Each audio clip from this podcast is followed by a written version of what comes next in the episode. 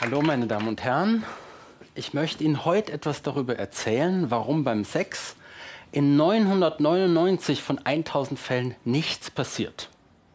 Was heißt hier nichts passiert? Es passiert doch jede Menge, werden Sie vielleicht sagen, zumindest manchmal, wenn man Glück hat. Aber in einer Hinsicht passiert tatsächlich nichts. Was meinen Sie, wie oft Menschen miteinander schlafen, bevor sie ein Kind bekommen? Sicher, manchmal geht es schnell, manchmal dauert es aber auch lang, ist nicht gewollt oder klappt dann gar nicht.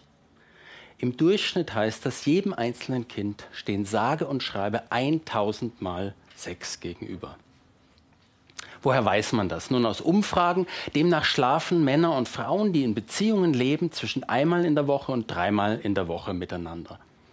Und nur für die beiden fruchtbarsten Jahrzehnte, so Anfang 20 bis Ende 30, addiert sich das dann auf etwa 2000. Da dem, wie Sie alle wissen, statistisch gesehen etwa zwei oder sogar weniger Kinder pro Frau gegenüberstehen, kommt man dann auf diese durchschnittliche Trefferquote von 1 zu 1000. Dieser Wert dürfte einigermaßen realistisch sein. Wie kann es sein, dass das Normalste von der Welt, die Fortpflanzung, zu einer Geschichte aus Tausend und einer Nacht wurde? Was für eine Verschwendung von kostbarer Lebenszeit und Energie. Zeit, in der man arbeiten oder schlafen könnte, Zeit, in der man lesen oder sich einen Campus-Talk ansehen könnte. Zudem ist Sex ja mit Risiken verbunden. Unerwünschte Schwangerschaft, Ansteckung, seelische Verletzung und von den Mühen, die es kostet, einen schönen Mann oder eine attraktive Frau erstmal ins Bett zu bekommen, ganz abgesehen. Wenn der Sex aber kaum etwas mit dem Kinderwunsch zu tun hat und zudem anstrengend und riskant ist, dann stellt sich natürlich die Frage, warum Menschen das überhaupt machen. Auch hierzu hat man Männer und Frauen befragt und viele antworten dann ganz spontan, weil Sex Spaß macht. Diese Reaktion ist als solche völlig nachvollziehbar und auch irgendwie plausibel. Leider erklärt sie nichts. Denn sie beantwortet nicht, warum wir dabei überhaupt Lust empfinden und warum diese Lust so besonders ist. Ein Beispiel mag deutlich machen, was damit gemeint ist. Auf die Frage, warum wir essen und trinken, könnte man ja ganz ähnlich antworten, weil wir Appetit haben, weil es uns schmeckt und so weiter. Und das ist auch völlig richtig. Aber gleichzeitig ist es ja kein Geheimnis, dass wir essen und trinken müssen, wenn wir überleben wollen. Das heißt, das Gutgefühl ist nicht der eigentliche Grund, warum wir essen und trinken, sondern es ist ein Signal unseres Körpers, der uns mitteilt, was wir zu tun haben. So wie umgekehrt Schmerzen und Angst signalisieren, dass wir bestimmte Dinge besser unterlassen sollten. Genauso ist es nun beim Sex. Das heißt, die Lust wird sich einstellen, wenn wir in der richtigen Situation mit dem richtigen Partner oder der richtigen Partnerin etwas biologisch Richtiges und Wichtiges tun. Und auch nur dann. Was aber ist jetzt biologisch richtig und wichtig? Doch Kinder zu bekommen? Aus biologischer Sicht könnte man jetzt argumentieren, dass das sogar das einzig Relevante ist. Wer keine Kinder zeugt, stirbt aus. Aber irgendetwas scheint nicht zu stimmen mit dieser Antwort. Denn wir haben ja gesehen, dass Menschen dafür viel zu häufig miteinander ins Bett gehen. Auch Schwule und Lesben tun es, obwohl sie gar keine Kinder bekommen können. Ähnlich Frauen in der Schwangerschaft oder nach der Menopause. Das heißt, die Weitergabe der Gene in der Fortpflanzung kann durchaus der ursprüngliche Zweck der Sexualität gewesen zu sein, aber es scheint längst nicht mehr der einzige zu sein. Spätestens an der Stelle muss man sich natürlich ernsthaft fragen, ob wir mit der Biologie überhaupt die richtige Wissenschaft konsultieren. Vielleicht gibt es gar keine biologische Antwort. Und wir beobachten hier eine Folge der modernen Lebensweise, die letztlich unnatürlich ist. In dem Zusammenhang wird man an die Erfindung der Antibabypille oder anderer Verhütungsmittel denken. Könnte es also sein, dass sich unser Liebesleben längst von seinen biologischen Wurzeln abgelöst hat und es mittlerweile um völlig andere Dinge geht? Ganz falsch ist diese Vermutung vielleicht nicht, aber ich denke, sie ist nur ein eher kleiner Teil der Wahrheit.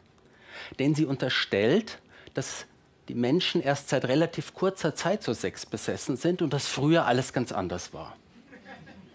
Ja, wie war es denn früher? Wie oft hatten denn unsere Vorfahren Sex? Ich meine jetzt nicht unsere Eltern und Großeltern, sondern unsere frühen Vorfahren, die vor mehr als 10.000 Jahren als Jäger und Sammler umherstreiften. Dazu gibt es leider nur indirekte Informationen, aber immerhin. Bei heutigen Naturvölkern beispielsweise zählt man einige hundert Mal Sex pro Geburt. Das ist also etwas weniger als in den Industrienationen der, ähm, der Gegenwart, aber es ist in einer ähnlichen Größenordnung. Und vor allem weist es fast dasselbe Missverhältnis auf. Wenn das nun auch für unsere Vorfahren zutrifft, dann ist die Trennung von Sexualität und Fortpflanzung keine neue Entwicklung, sondern sie kann durchaus in der Natur des Menschen angelegt sein. Dann haben Verhütungsmittel und lockere Sexualmoral vielleicht zu einem moderaten Anstieg geführt. Aber sie haben das menschliche Sexualleben nicht revolutioniert. Wenn dieser häufige Sex, der nicht der Fortpflanzung unmittelbar dient, also nicht unnatürlich ist, dann stellt sich die Frage, ob er denn zumindest eine Besonderheit der Menschen ist. Ist es etwas Typisches, was uns von anderen Tieren unterscheidet? Auch hier ist die Antwort nein. Schimpansen beispielsweise paaren sich einige hundert Mal pro Geburt, Bonobos mit über tausend Mal sogar noch wesentlich häufiger. Und Schimpansen und Bonobos sind immerhin unsere nächsten Verwandten im Tierreich. Häufigen Sex haben aber nicht alle Affen- und Menschenaffenarten. Gibbons, Gorillas, Orang-Utans beispielsweise begnügen sich mit relativ wenigen Paarungen, drei bis vielleicht 20 pro Geburt. Es gibt also Tierarten, die haben wenig Sex. Und es gibt Tierarten, die sich auch unter natürlichen Lebensbedingungen sehr, sehr viel häufiger paaren, als es für die Fortpflanzung nötig wäre. Und so wie es aussieht, gehören wir Menschen in diese zweite Gruppe.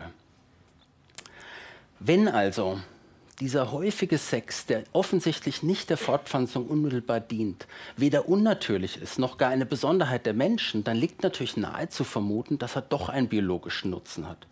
Aber welchen und vor allem für wen? Die Antwort auf die zweite Frage wird Sie jetzt vielleicht überraschen, weil sie einem gängigen Vorurteil widerspricht. Es gibt nämlich keinen Zweifel daran, dass es sich um eine weibliche Erfindung handelt. Diese hohen Zahlen von 100 Mal oder 1000 Mal pro Geburt entstehen nämlich dadurch, dass die Weibchen mancher Tierarten nicht klar signalisieren, wann ihr Eisprung ist, das heißt, wann sie fruchtbar sind. Stattdessen senden sie über Tage, Wochen hinweg Signale der Fruchtbarkeit aus. Und die Männchen wiederum versuchen im Allgemeinen immer sich zu paaren, wenn die Weibchen dies zulassen. Und bei Menschen, nun, auch als Mann kann man kaum erkennen, ob eine Frau nun gerade fruchtbar ist oder nicht. Und zu welchen erstaunlichen Konsequenzen das führt, haben wir ja eingangs gesehen. Doch zurück zu den Schimpansen und Bonobos. Warum machen die Weibchen das denn? Warum verbergen sie ihren Eisprung? Warum der viele Sex? Die Antwort ist, damit schützen sie ihren Nachwuchs. Indem sie nämlich allen Männchen der Horde die Chance geben, die Väter zu sein, verhindern sie, dass eines der abgewiesenen Männchen ihren Nachwuchs attackiert und tötet.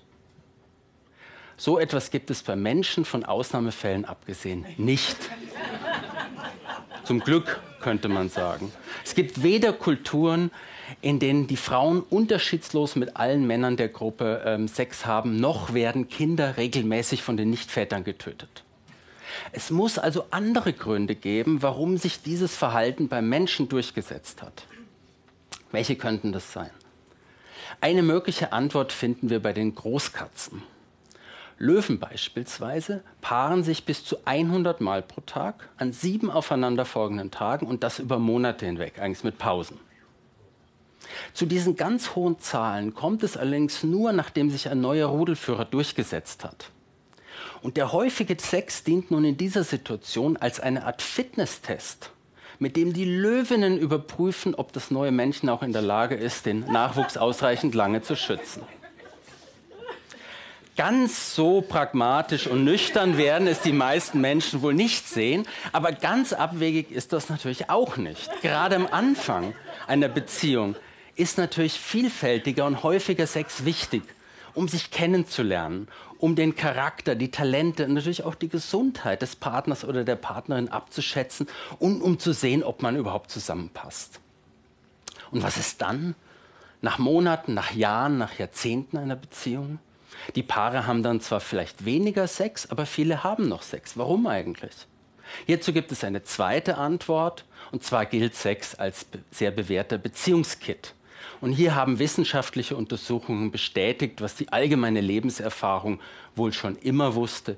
Die beiderseitige Zufriedenheit im Bett kann ein ganz wichtiges Element einer funktionierenden Beziehung sein. So ähnlich könnte man jetzt noch andere Gründe, warum Menschen ins Bett gehen, auf ihre biologischen Funktionen hin überprüfen. Was aber ist denn nun die Sexlüge? Nun zum einen die Behauptung, dass die menschliche Sexualität ausschließlich der Fortpflanzung zu dienen hat und alles andere unnatürlich ist. Das ist definitiv falsch. Wie wir gesehen haben, sind gerade diese spielerischen, scheinbar nutzlosen Formen von Sex und Liebe biologisch sogar außerordentlich wichtig für die Partnerwahl, für die Paarbindung und vielleicht noch für vieles mehr. Ebenso falsch ist aber die Behauptung, dass die menschliche Sexualität nichts mehr mit der, mit der Natur zu tun hat. Das Gegenteil ist richtig. Der Wunsch beispielsweise mit jemandem zu schlafen, ohne dass es zur Schwangerschaft kommt, ist keine hedonistische Laune oder keine künstlich erzeugte Mode, sondern Teil unseres biologischen evolutionären Erbes. Wenn es jetzt stimmt, dass sich das menschliche Liebesleben nicht ohne die Biologie erklären lässt, dann könnte das auch noch für viele andere Bereiche gelten. Man denke an so Dinge wie Sozialverhalten, die Unterschiede zwischen Männern und Frauen, ja vielleicht sogar für so etwas wie Kunst und Kultur. Diese offenen Fragen haben mich schon in meiner Dissertation ähm, beschäftigt und seither faszinieren sie mich und nicht nur mich. Es gibt ja sogar mehrere Wissenschaften, die sich unter jeweils anderen Aspekten mit diesen Fragen auseinandersetzen. Die Verhaltensforschung, die Soziobiologie, die evolutionäre äh, Psychologie, um nur die bekannteren zu nennen. Ich selbst bin über einen etwas anderen Weg zu diesem Thema gekommen, und zwar über die Wissenschaftsgeschichte. Ursprünglich hatte ich mich mit den Anfängen der Evolutionstheorie im 19. Jahrhundert beschäftigt, mit Charles Darwin, seinen Gegnern und seinen Anhängern. Und schon zu Darwins Zeiten hat man sich erbittert über die sogenannte Affenabstammung der Menschen gestritten. Und wie ich bald feststellen konnte, hat sich daran eigentlich wenig geändert. Es ist immer wieder erstaunlich zu beobachten, wie schwer es fällt, zu akzeptieren, dass unser Leben in vielerlei Hinsicht auch heute noch von unserer animalischen Natur, von unserer Biologie geprägt ist. Und das gilt gerade auch für viele Menschen, die ansonsten wenig an der Evolutionstheorie auszusetzen haben. Und so erzähle ich dann in meinen Büchern oder bei meinen Studentinnen und Studenten, wie sich diese verschiedenen Puzzlesteine aus der Verhaltensforschung, der Anatomie, der Genetik und so weiter zu einem möglichst stimmigen Bild des Menschen und seines Verhaltens zusammensetzen lassen. Manches passt da schon sehr gut, anderes ist noch spekulativ, aber anregend ist es eigentlich immer. In diesem Sinne danke ich Ihnen für Ihre Aufmerksamkeit und wünsche uns noch einen schönen Abend.